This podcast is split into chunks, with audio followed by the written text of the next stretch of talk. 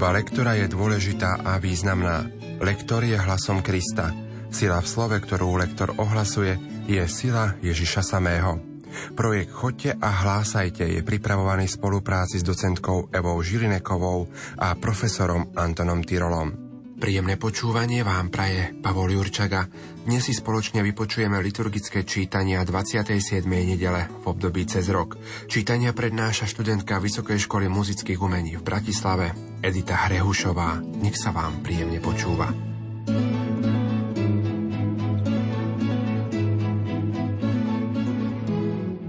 Obsahom prvého čítania je podobenstvo o vinici a jej hospodárovi – Prorok Izaiáš, ktorý je autorom tohto podobenstva, žil vyše 700 rokov pred Kristom a za celý ten čas si Izrael zvykol na tento obraz vinice, pretože sa stal známym v jeho duchovných dejinách. Keď potom Ježiš hovoril o vinici, tak predovšetkým židovskí vodcovia ľahko pochopili, že je reč aj o vyvolenom národe. Čítanie z knihy proroka Izaiáša Zaspievam môjmu miláčkovi pieseň svojho priateľa o jeho vinici. Vinicu mal môj miláčik na úrodnom úbočí. Ohradil ju, skaly z nej vybral, viničom ju ušľachtilým vysadil. Uprostred nej zrobil väžu a lisom ju vystrojil. Potom čakal, že urodí hrozno, ale ona iba plánky rodila. A teraz, obyvateľ Jeruzalema, a muž Judei, súďte medzi mnou a mojou vinicou. Čo som mal ešte urobiť svojej vinici a neurobil som? A keď som čakal, že urodí hrozno, prečo urodila plánky? Teraz vám ukážem, čo urobím svojej vinici. Pováľam jej plot a bude na pospas. Zrúcam jej ohradu a budú po nej šliapať obrátim ju na púšť. Nebudú ju rezať ani okopávať. Vyrastie na nej trnie a bodliaky. A oblakom prikážem, aby ju nekropili dažďom. Vinicou pána zástupov je dom Izraela. Mužovia Judei, jeho rozkošný sad. On čakal na právo a hľa bezprávie čakal na spravodlivosť a hľa kvílenie. Počuli sme Božie slovo. Slovo má docentka Eva Žilineková. Toto starozákonné čítanie nám ponúka množstvo obrazov, ktorým každý z nás rozumie, či jednoduchý, alebo vzdelaný človek. Každému z nás ten obraz niečo konkrétne hovorí. To Zjednotenie jednotlivých obrazov je potom v poslednej slohe čítania, kde vlastne prorok Izaiáš vysvetľuje, vinicou pána zástupov je dom Izraela. Radím vždy, aby sme tie jednotlivé obrazy podávali zrozumiteľne a pomerne pomaly, aby si ten obraz dokázal každý z tých, čo nás počúvajú, predstaviť vo vlastnom vedomí. V strede tohoto čítania máme dve otázky. Čo som mal ešte urobiť svojej vinici a neurobil som? Otázky realizujeme tak, že dáme dôraz na opytovacie zámeno. A v tej druhej otázke, a keď som čakal, že urodí hrozno, prečo urodila plánky? Nie je teda pre nás intonačne záväzné, aby sme zdvihli hlas hore pred opytovacím znamienkom. Žalm 80 ako medzispev dnešnej nedele rozvíja obraz Izraela ako Božej vinice. Keď dnes počúvame tieto texty, treba ich chápať a brať ako hovoriace v prvom rade o tomto vyvolenom národe a v duchovnom zmysle hovoriace o nás, všetkých kresťanoch. Posledné dva verše tohto žalmu hovoria o nádeji na záchranu zo zajatia. Pane, Bože, obnov nás, rozjasni svoju tvár a budeme spasení. Vinicou pánovou je jeho ľud. Z Egypta si preniesol vinicu, pohanov si vyhnal a vysadil si ju. Svoje výhonky vystrela až k moru, až po rieku Eufrat svoje letorasty.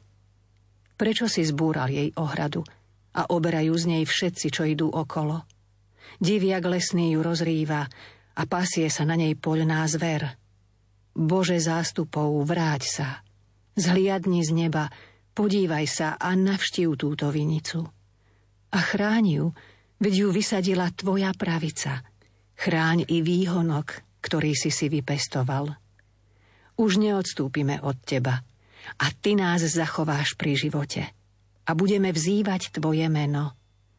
Pane Bože zástupov, obnov nás, rozjasni svoju tvár a budeme spasení. List Filipanom, z ktorého je dnešný úryvok, podáva dojímavé obsahy o pokoji, svornosti a dôvere v Boha, a o iných čnostiach, ktoré Pavol odporúča kresťanom vo Filipách.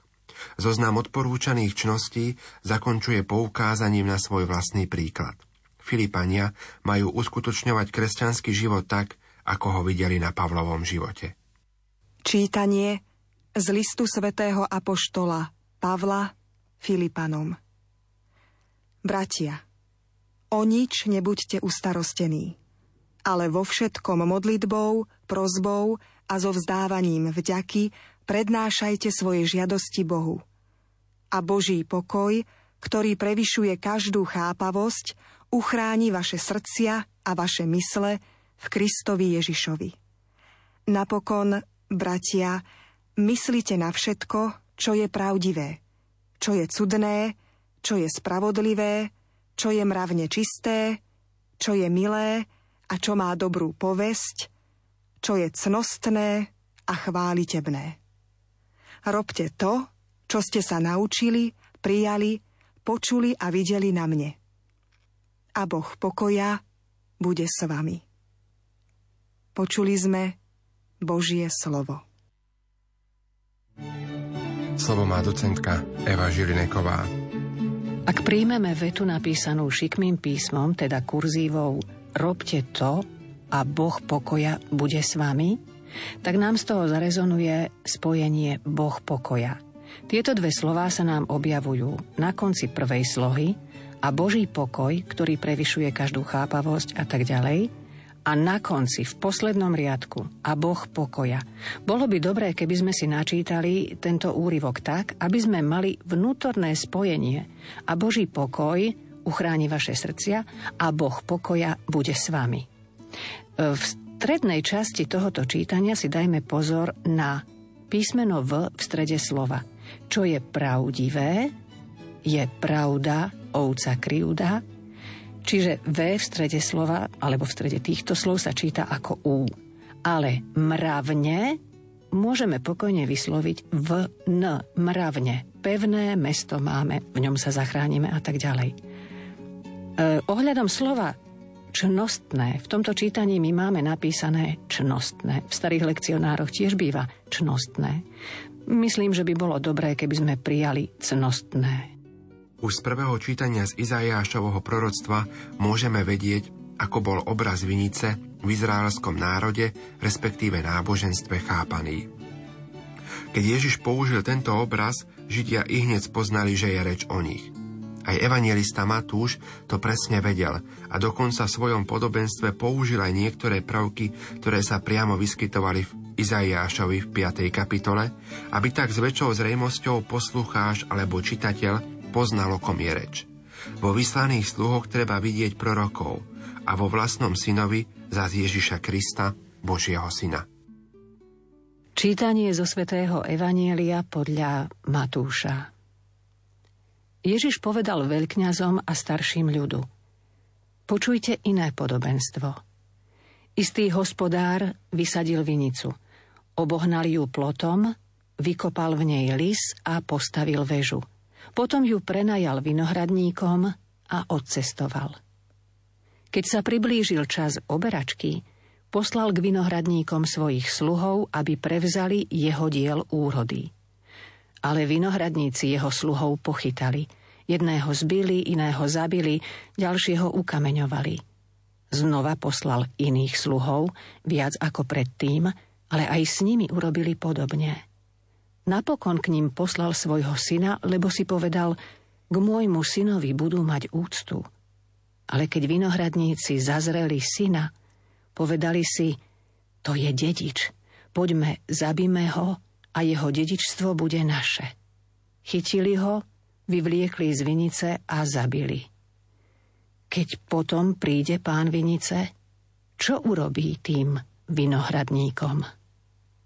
Odpovedali mu, zlých bez milosti zahubí a vinicu prenajme iným vinohradníkom, ktorí mu budú načas odovzdávať úrodu.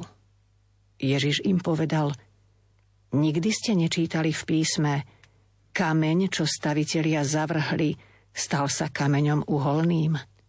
To sa stalo napokyn pána, vec v našich očiach obdivuhodná.